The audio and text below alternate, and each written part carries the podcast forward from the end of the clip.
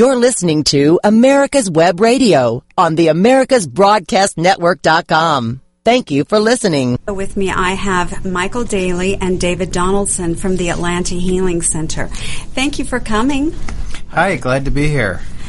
This is, I hope, what will be an interesting and informative uh, show today. We're going to talk about a couple of things that are really common, and many of you may have witnessed them even today, but probably most of our listeners have very little actual information about what we call ENDS or electronic nicotine delivery systems.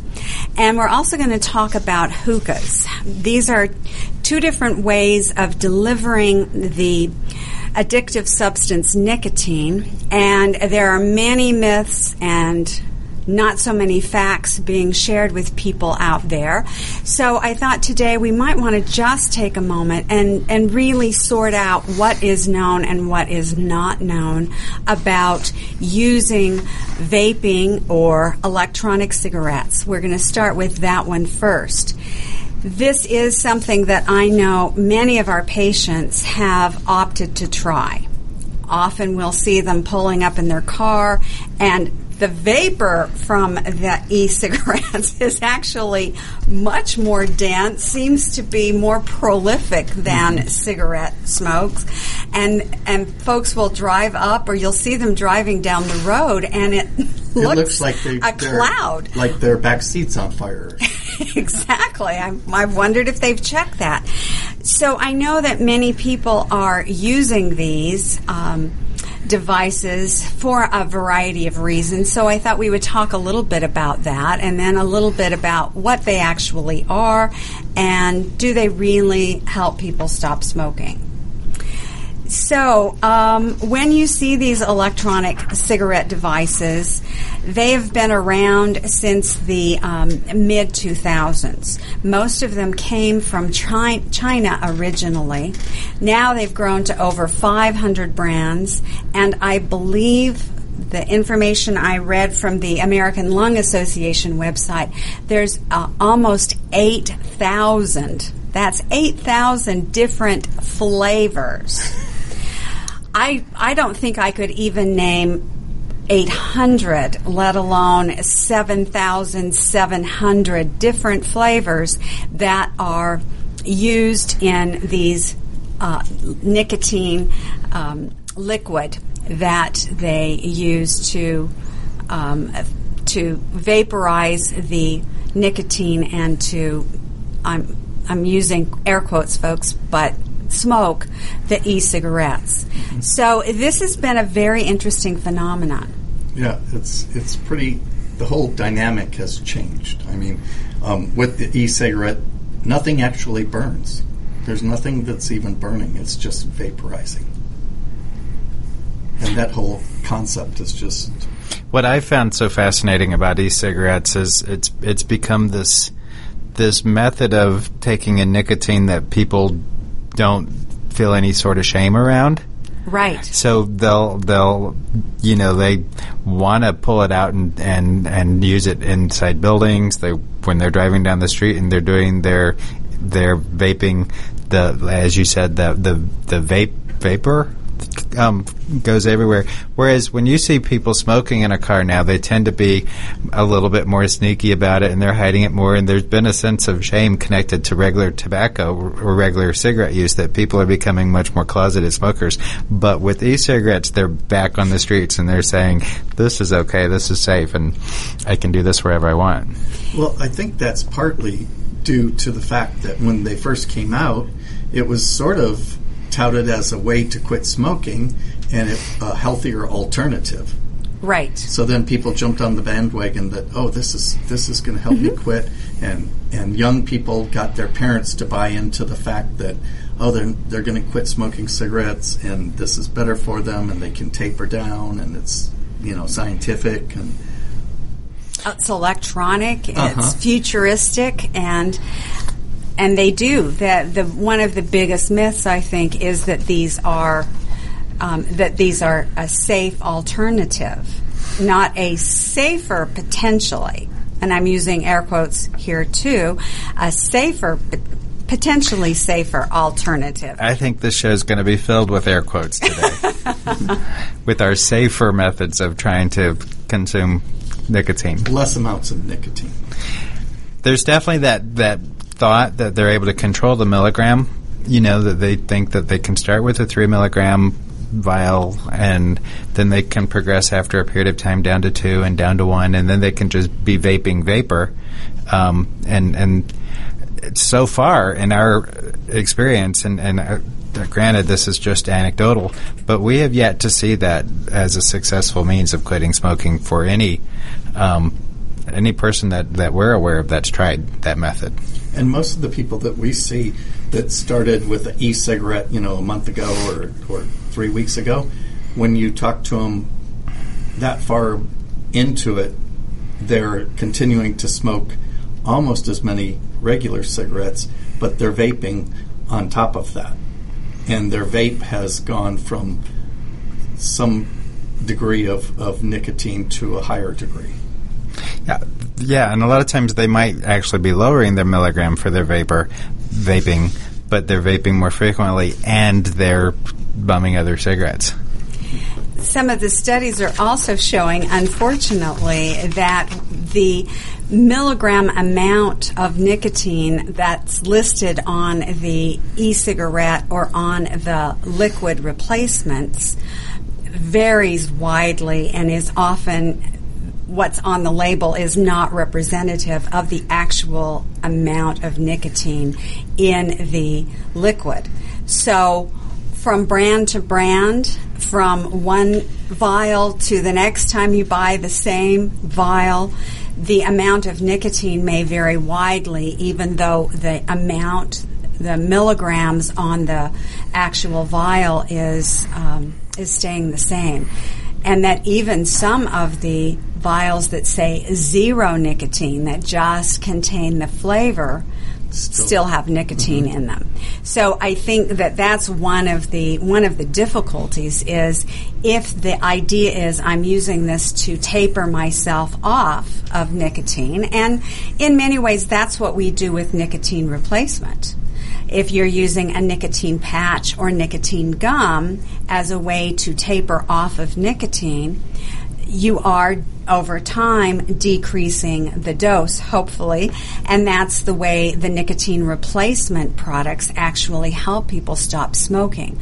If you have no idea how much nicotine you're actually consuming, and from time to time, vial to vial, and in when you're looking at different brands, it, it would be very hard to be able to say that you're really decreasing or increasing your amount of nicotine because apparently it's kind of all over the place. And because the FDA has not fully tested these, even though they now have jurisdiction over them, they've not been fully tested. And so, again, the quality control is very suspect. So that's a change that the FDA now has jurisdiction because part of what I was thinking as we were talking about this was that this is one area um, that's still very unregulated. I know when we get to talking about the hookah bars, that a lot of communities and and and um, principalities are having a difficult time about clean air, and so looking at this related to the FDA, it's interesting. Yes, there has been a big movement since 2010 and even before among uh, consumer groups and um, healthcare professionals uh, to try and get these substances to be, or these devices to be under FDA regulation, just like there is regulation over tobacco and tobacco products. The um, Push, there's been really strong pushback for a long time.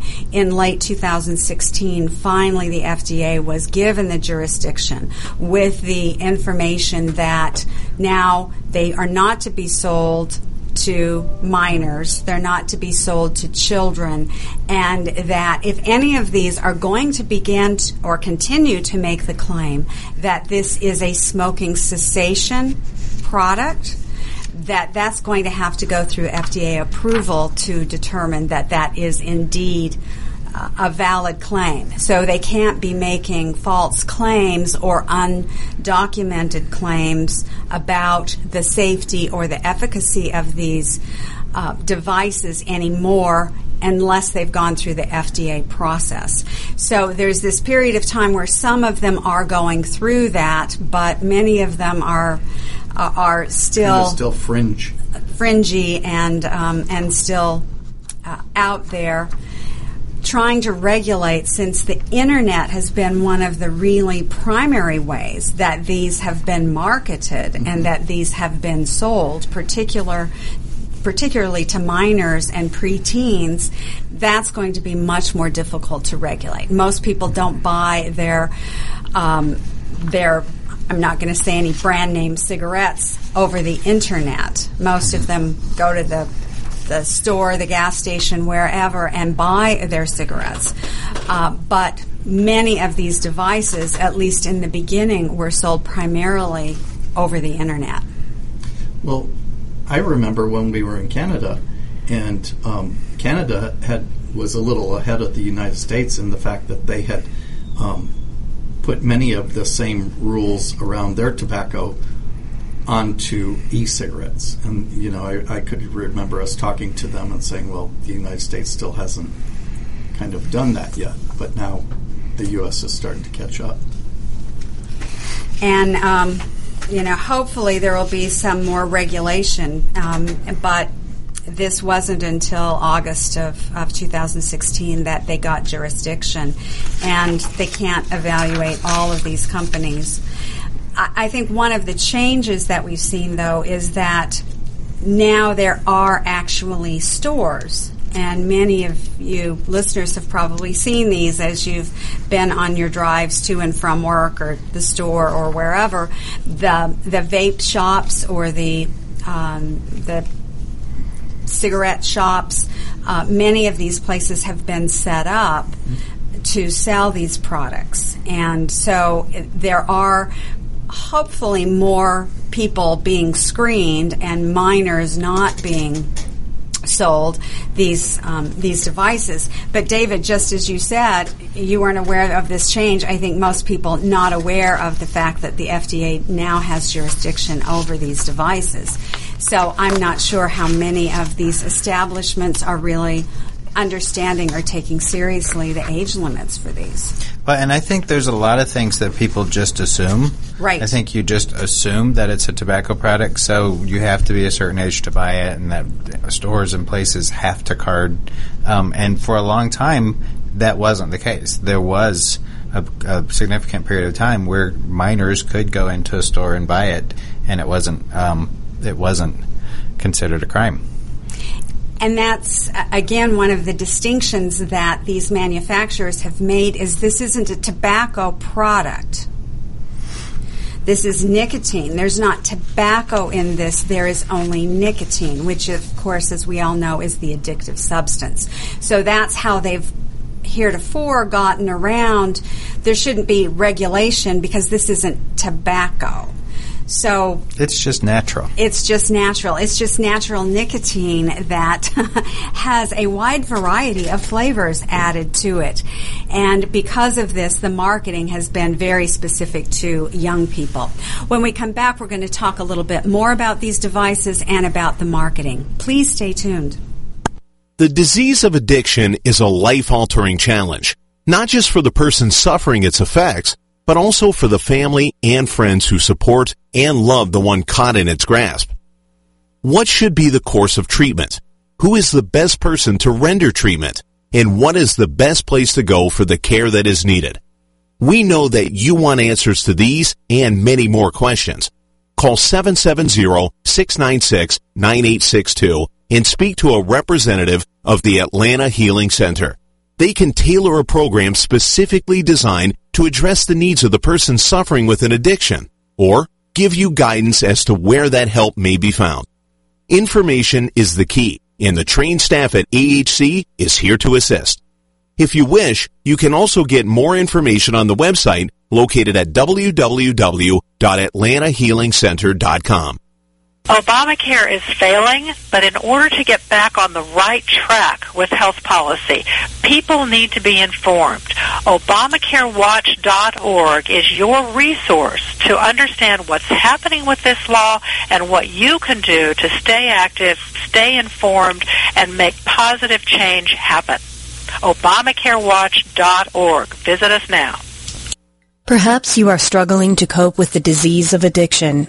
If not, you probably know a family member or friend that needs help in battling the cravings and the personal and professional damage done by the effects of drugs or alcohol. Get a pen and paper and be ready to write down the following. These are the issues that the trained staff at the Atlanta Healing Center address and treat every day. Their doctors and counselors with over 40 years of practice in the field of addiction can treat the suffering individual in a thoughtful, compassionate, and experienced manner and guide him or her along the path to recovery. So call 770-696-9862 and speak to a knowledgeable staff member about how you or your loved one can be helped to enjoy a better and healthier life. More information is also available on the website at www.atlantahealingcenter.com. You're listening to America's Web Radio on the AmericasBroadcastNetwork.com. Thank you for listening. Welcome back. I'm Dr. Susan Blank. This is Detailing Addiction, and you're listening to America's Web Radio. Today, David Donaldson, Michael Daly, and myself have been talking about electronic cigarettes or ENDS, electronic nicotine delivery systems.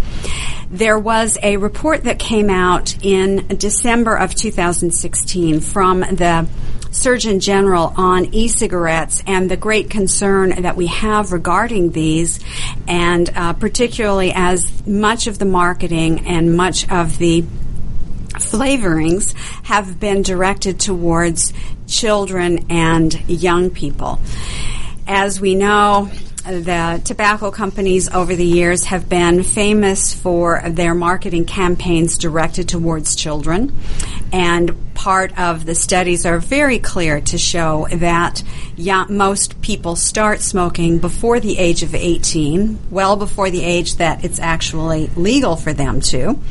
And they uh, remain loyal to their brands throughout their lifetime.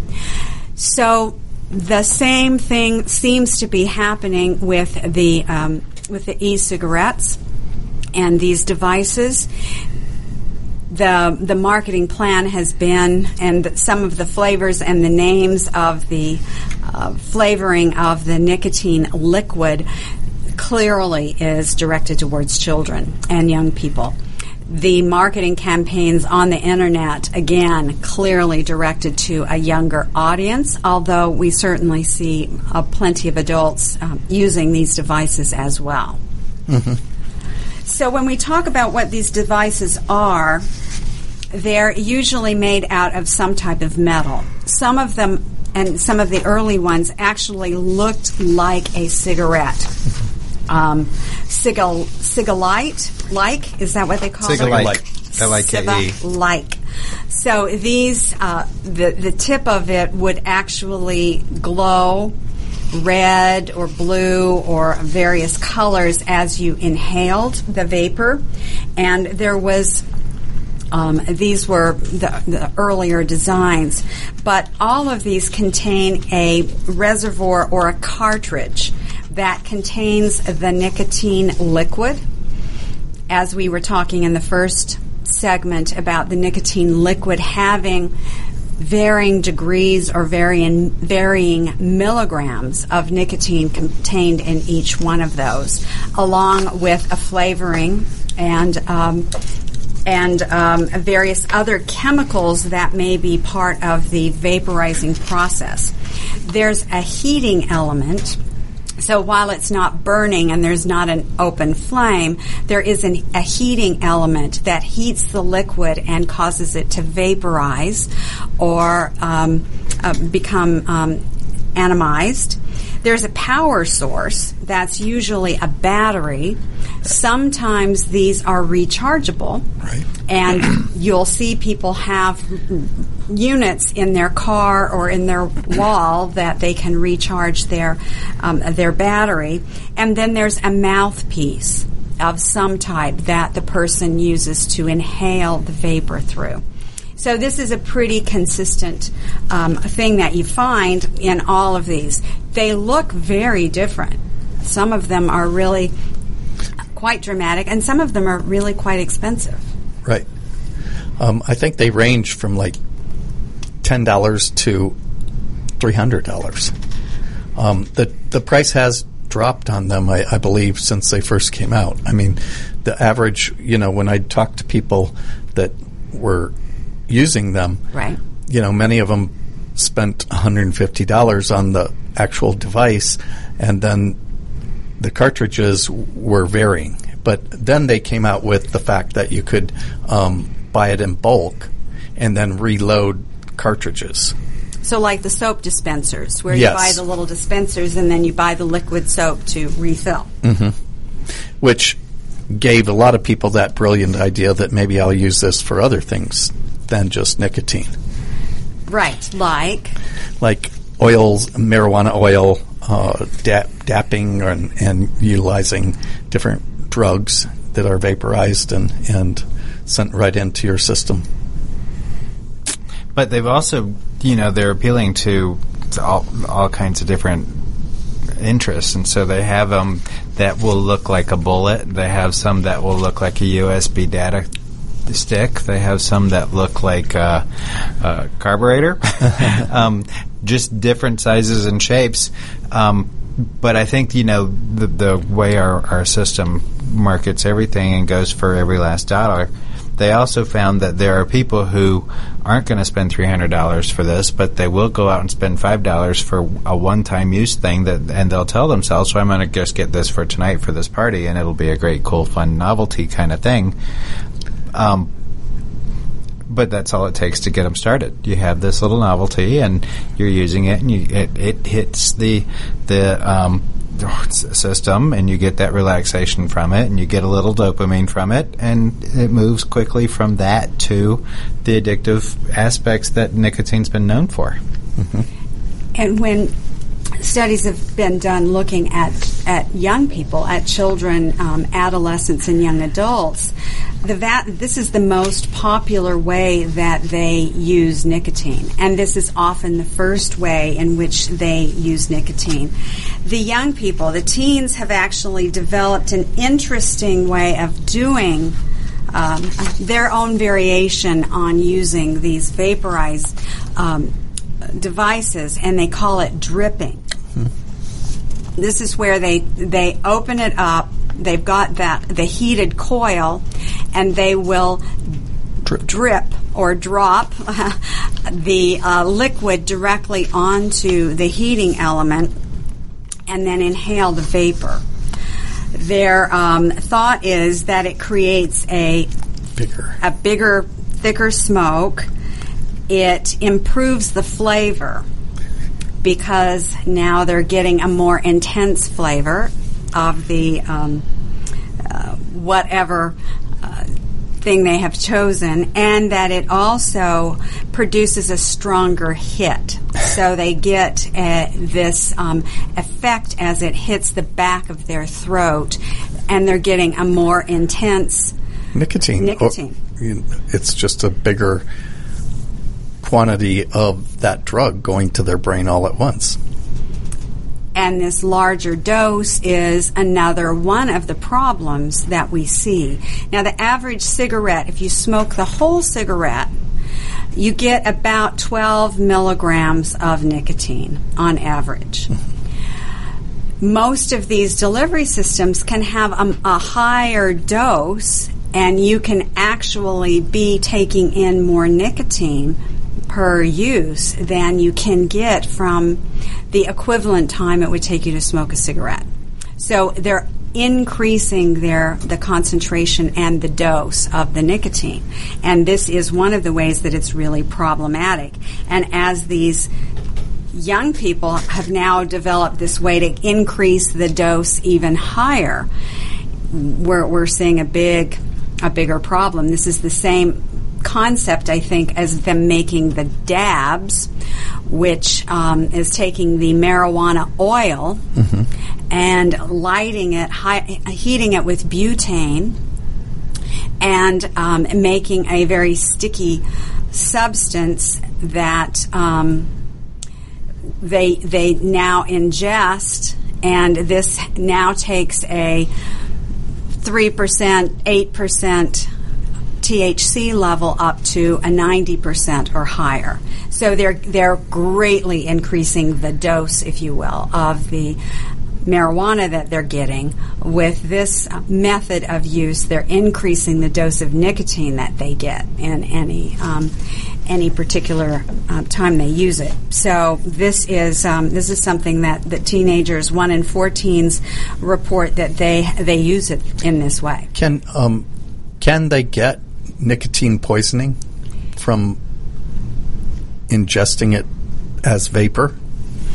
Um, probably not from vapor, but if with the liquid you can.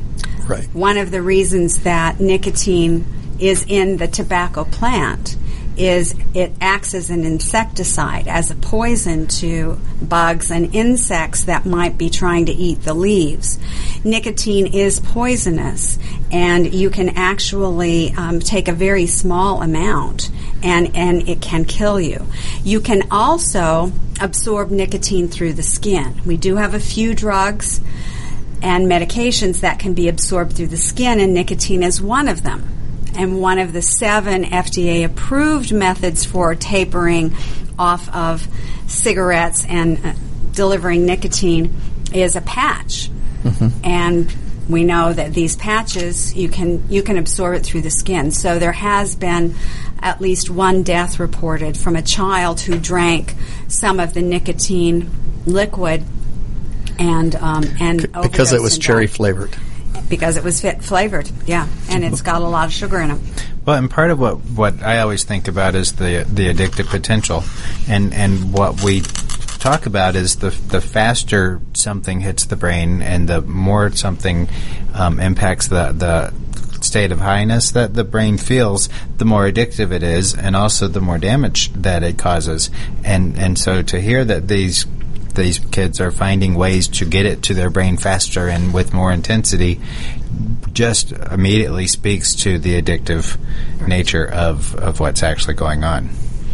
And that is one of the things that we know consistently is that most of our folks who are struggling with the disease of addiction find increasingly ingenious ways of delivering their drug of choice or their dopamine releaser of choice.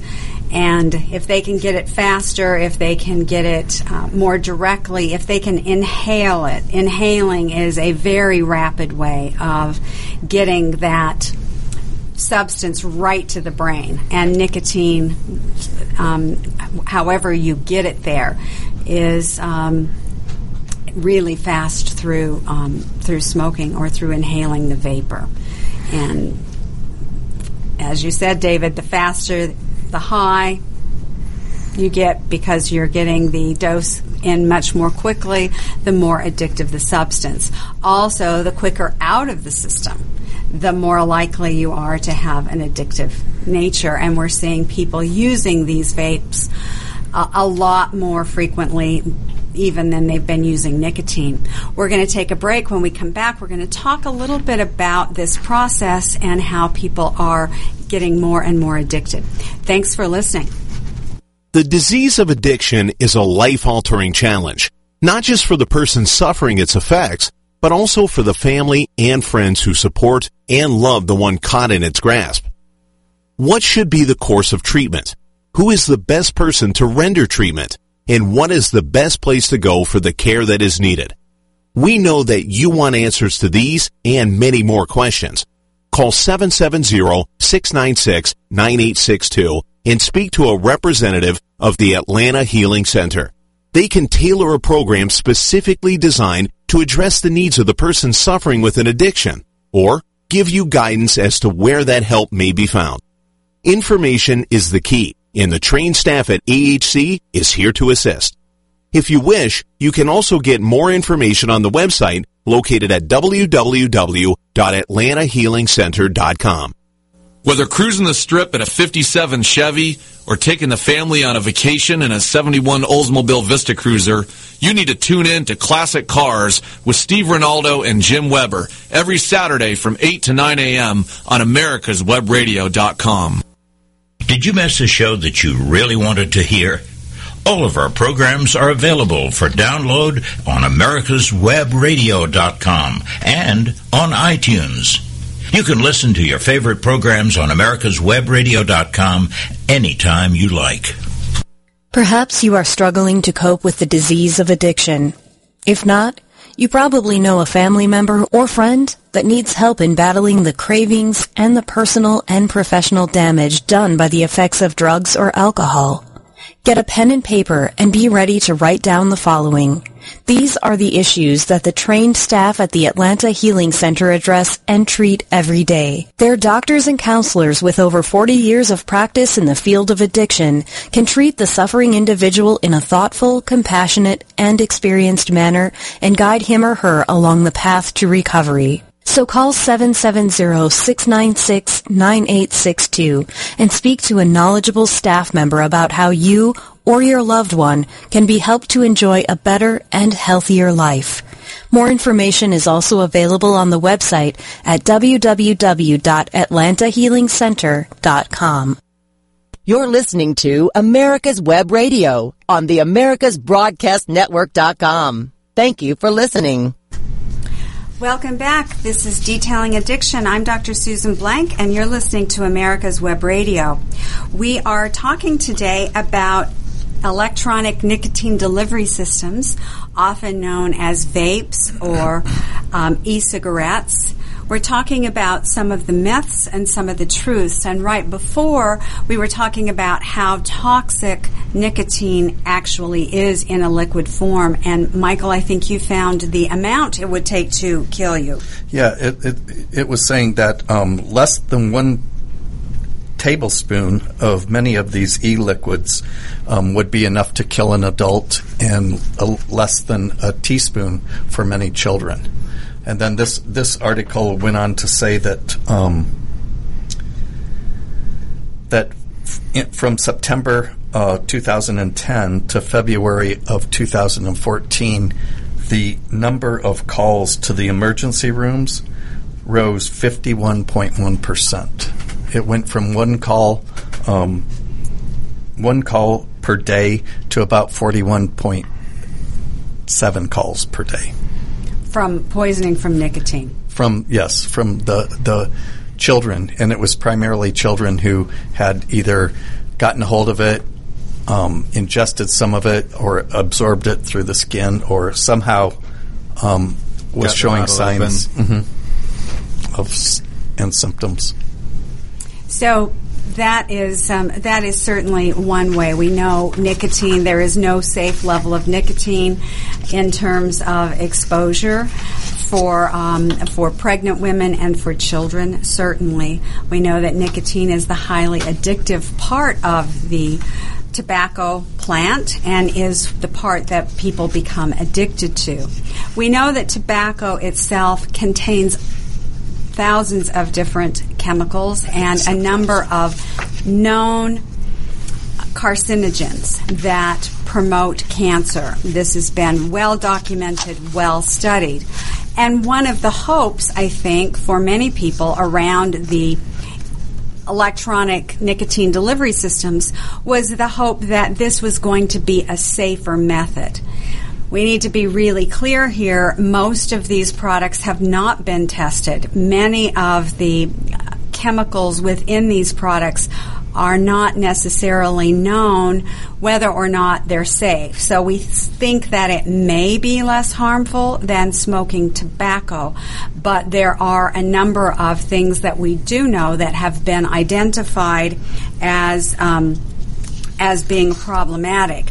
Those cig-alike, I'm not going to say that right, the cig-alike, the, the cigarette looking uh, electronic delivery systems uh, contain nanoparticles from the device itself. And this when they've tested these brands, they've found high levels of nickel and chromium within uh, the vapor and the and the heating coils of these devices.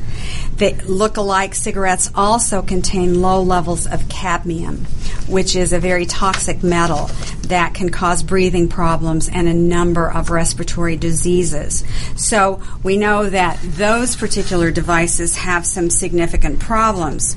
We know that some of the flavorings and additives um, excuse me, well, before we go there, um, we know that some of the um, vapor from e-cigarettes that have a higher voltage um, battery in them also contain formaldehyde.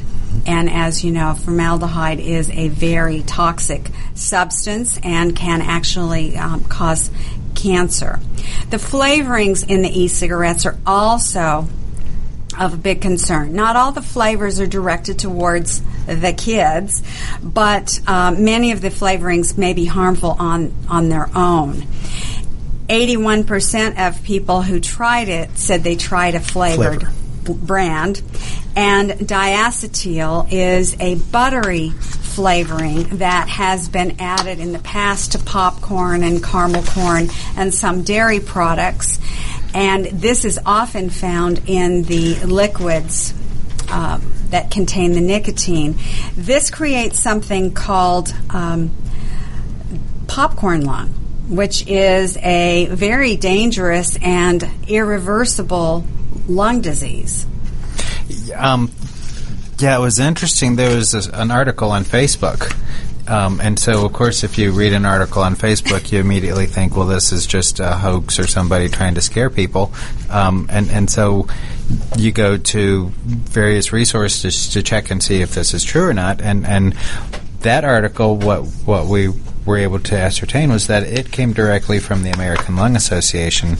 And it, it talked up about how that chemical, um, di- diacetane, Diacetyl or that, um, the scientific words have to go to Dr. Blank, but that that particular chemical had been in the the um, manufacturing for the buttered flavors, and so the produ- manufacturers were having real issues with their workers who were having the exposure from the, the from the powder, and um, they had found that that specific chemical is in um, 41% of the different um, flavors for uh, vaporizing. Um, and, That's and a lot. It is. It's a, and the the fact that it's not a regulated industry yet too fully, you don't really know if you're buying something that has this or not. You can't just assume if I don't buy something that's buttery flavored, I'm going to be safe because a lot of the different flavors are using various chemicals to to um, to achieve that flavor. Um, and and this is the the popcorn lung is is um, the scarring basically of the air pockets in your lungs, and so you end up having a disease that that it makes it hard to get any oxygen, makes you feel like you have COPD, makes you cough, um, and again, as you said, not curable. Right, this, and it's ir- irreversible. Once the damage is done, it's done. So the um, diacetyl is in 41%. That is pretty amazing. And as you said, David, because this is relatively unregulated at this point, manufacturers don't have to list anything that's in the liquid. So let me correct that. It's actually much higher. It's um, researchers at Harvard had done a study and found that it was in 39 of 51 e-cigarette brands that were tested. Um, so just of the ones they were tested, that would be what 80 percent. Huge, huge 78%. number. 78 percent. That's um, that's a lot. Forty-one percent was a lot. This is uh, a lot more, and that's that's very worrisome because you are inhaling this. Part of the whole goal with whatever nicotine delivery system you choose is to get that into your lungs so that that can be absorbed quickly across the very thin membrane in your lung get into the bloodstream and go directly up the carotid arteries into your addiction center of your brain for the release of dopamine, which is the goal. So But and part of what this article was talking about is that when new products come out or when new things come out, they usually have this window of opportunity, like three years before the government throws in all the regulations. And that with this product being so popular among teenagers and, and young adults, the damage that it could have can can really be substantial before mm-hmm. we even know what's going on. So, in summary about the the e-cigarettes, they're very popular with young people, children. They've been readily available, and hopefully that's becoming less and less since last August when the FDA said no, these cannot be sold to children, cannot be sold to anyone under the age of 18. They're popular. The amount of nicotine is highly variable. There have been no studies that have shown that they have actually successfully helped people stop smoking. Within the liquid is the poison nicotine itself, as well as other substances that are either in the liquid, in the um, device itself, uh, that people are exposed to, and we don't know what other kinds of problems may come from this. We also know that these are expensive. They're not as easily and readily available as cigarettes. And because people feel like they can use these in places that they are now forbidden or by law they're not allowed to they are actually smoking more. They're getting a higher level of nicotine. When they can't find the replacement liquid in the middle of the night or their battery runs down, they often go and pick up a regular cigarette and find that they're actually smoking more cigarettes to be able to keep from going into nicotine withdrawal and to achieve the same effect. So, in essence, their nicotine addiction actually increases mm-hmm. for many people. And because the cost can be prohibitive, sometimes people go back to the regular cigarettes themselves. The marketing has been very strongly geared towards uh, young people, and this is of great concern because of the effect on the developing brain when it is exposed to nicotine, not just for the nicotine addiction, but also for the problems and the potential issues related to addiction to other substances. Young people who start smoking are much more likely to try other kinds of drugs, particularly marijuana and alcohol. So, for many reasons, we're very glad that the Surgeon General came out with this report. We're also very glad that the FDA is taking over some oversight and we hope that this um, problem will be uh, lessened over the next um, few years. Another kind of nicotine delivery system is called a hookah, and I have driven up and down the the road and have seen hookah bars, and for a long time wasn't really sure what that was all about. Uh, when I traveled to Turkey and to Malaysia, I saw a whole lot more of the hookahs and became more familiar, not that I use them, but certainly observed a number of people using these devices that help people get nicotine very quickly and in a more social setting. Mm-hmm. These are really interesting devices. I don't know if you've uh, if you're familiar with what these are and how these work. So this is is a water pipe, um, and and so for me, being a little bit older, it made, immediately made me think of a, smoking a different type of product through a water pipe. But but basically, a hookah pipe has has um, a tank right. that has water on it, and then at the top of it, there's like coal um, creating heat and and um, a hose coming out from the side that you breathe, you pull in from. So you're breathing the smoke through the water and then out to your lungs, um, having a supposedly a smoother cooling effect. Um, and the thing about it is, it's it's a very social means of, of smoking nicotine um, and smoking tobacco. So people do this at, at hookah bars. They sit around in groups, and typically five or six people are are um, sharing this same hose. When we come back, we're going to talk a little bit more about hookahs and then a little bit about how can you actually stop smoking. Please stay tuned. Perhaps you are struggling to cope with the disease of addiction. If not, you probably know a family member or friend that needs help in battling the cravings and the personal and professional damage done by the effects of drugs or alcohol. Get a pen and paper and be ready to write down the following. These are the issues that the trained staff at the Atlanta Healing Center address and treat every day. Their doctors and counselors with over 40 years of practice in the field of addiction can treat the suffering individual in a thoughtful, compassionate, and experienced manner and guide him or her along the path to recovery. So call 770-696-9862 and speak to a knowledgeable staff member about how you or your loved one can be helped to enjoy a better and healthier life. More information is also available on the website at www.atlantahealingcenter.com. Did you miss a show that you really wanted to hear? All of our programs are available for download on americaswebradio.com and on iTunes. You can listen to your favorite programs on americaswebradio.com anytime you like. The disease of addiction is a life-altering challenge, not just for the person suffering its effects, but also for the family and friends who support and love the one caught in its grasp. What should be the course of treatment? Who is the best person to render treatment? And what is the best place to go for the care that is needed? We know that you want answers to these and many more questions. Call 770-696-9862 and speak to a representative of the Atlanta Healing Center.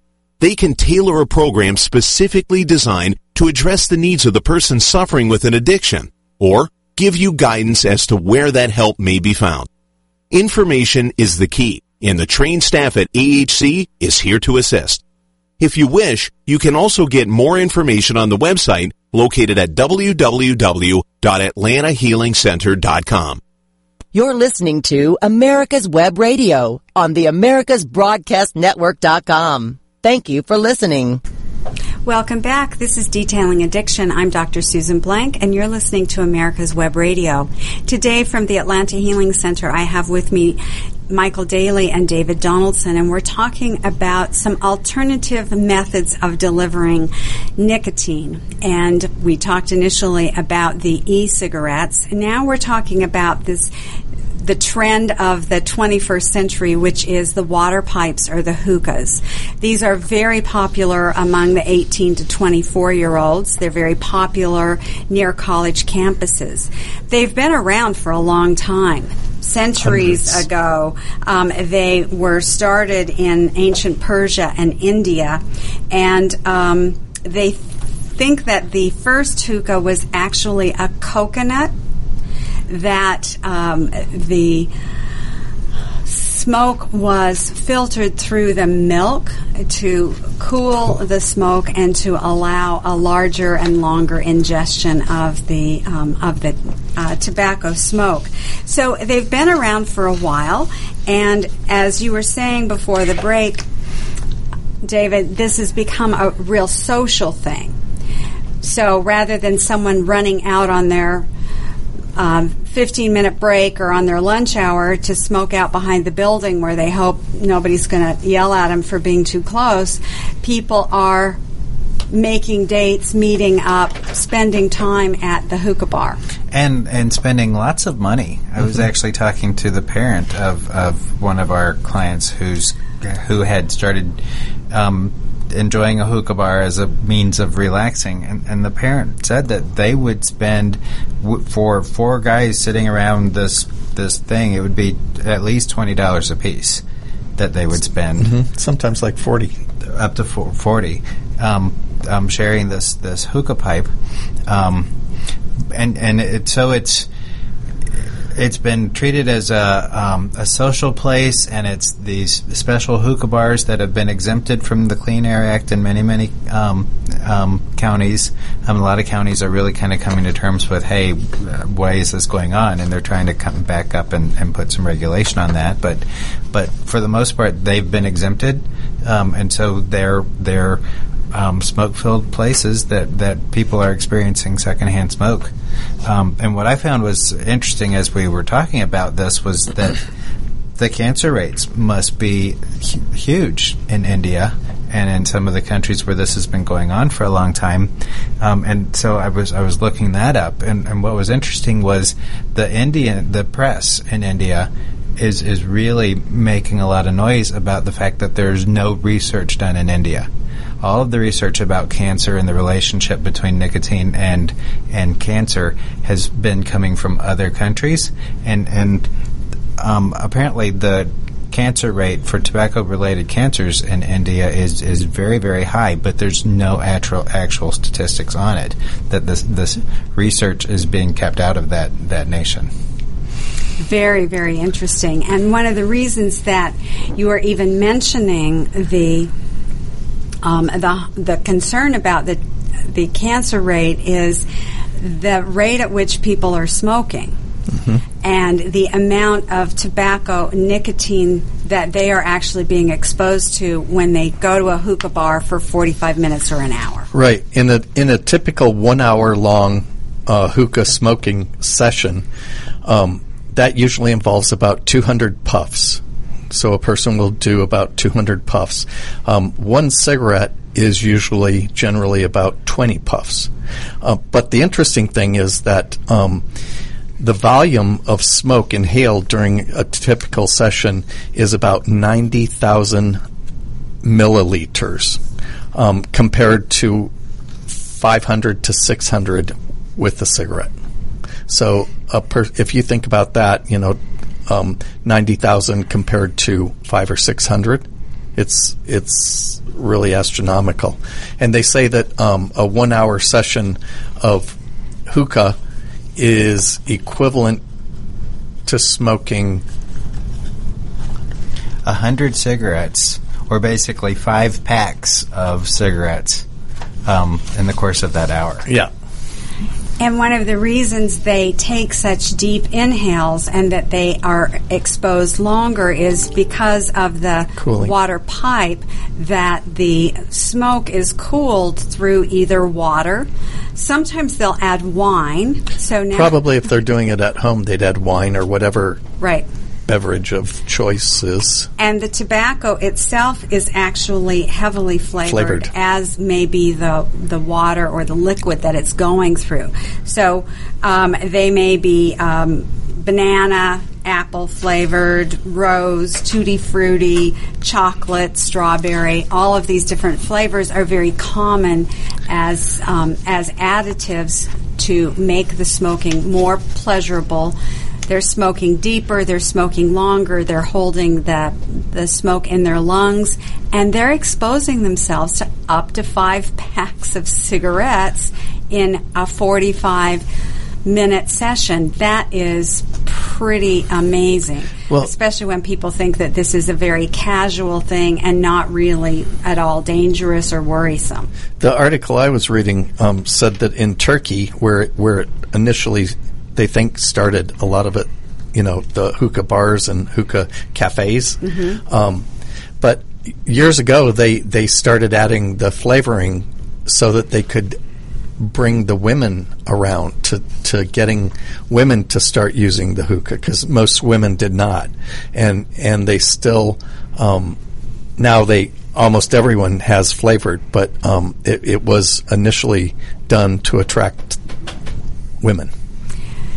So, if your young people are going to hookah bars, if you yourself are going to a hookah bar, you need to think very carefully about the amount of very toxic carcinogenic substances that you are exposing yourself to. So this is not necessarily a way that people try and stop smoking. Obviously, like the um, the purpose of many folks using the electronic cigarettes, but there are ways in which you can stop smoking and stop using nicotine that I think are very, very important, and that we should spend just um, the last few minutes on these. There are seven different um, FDA approved products. Two of them are medications, and um, the others are nicotine delivery systems that can help people stop smoking. So we have the two medications, bupropion and varenicline, which are um, commonly known as Wellbutrin or Zyban or Chantix. These are prescribed medications, and the patients usually take them for about three months.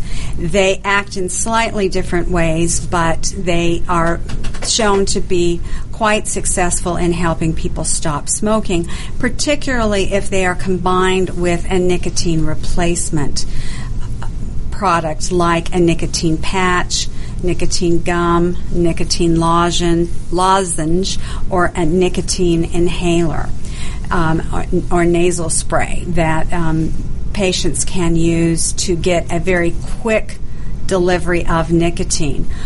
At the Atlanta Healing Center, we also have a nicotine balm, which is a topical nicotine that you would apply to your wrists and this allows immediate uptake of the nicotine very quickly. So if you're having an acute craving, that you can deal with it uh, in that way rather than reaching for a cigarette, a pipe, a, a cigar, whatever method that you are trying to avoid using. So it is. Um, it's been really well shown that about 70% of current smokers really want to not smoke and mm-hmm. want to stop smoking. That I most people take a long time, multiple tries, but when they combine a medication and a nicotine replacement system, they're usually pretty s- successful. I think they say that about 42% of people who smoke try to quit in a year. Right. So that means that of all these smokers, 42% want to quit and, and do at least one episode of trying mm-hmm. each year. Each, each year. year. Um, so that's new information that you could be on Chantix as well as nicotine replacement? Yes. Yes, there was some concern before, and there was um, some FDA um, warnings on the nicotine replacement products. Those um, have been removed or are about to be removed, um, and studies show that yes, you can use those together and that they're quite successful.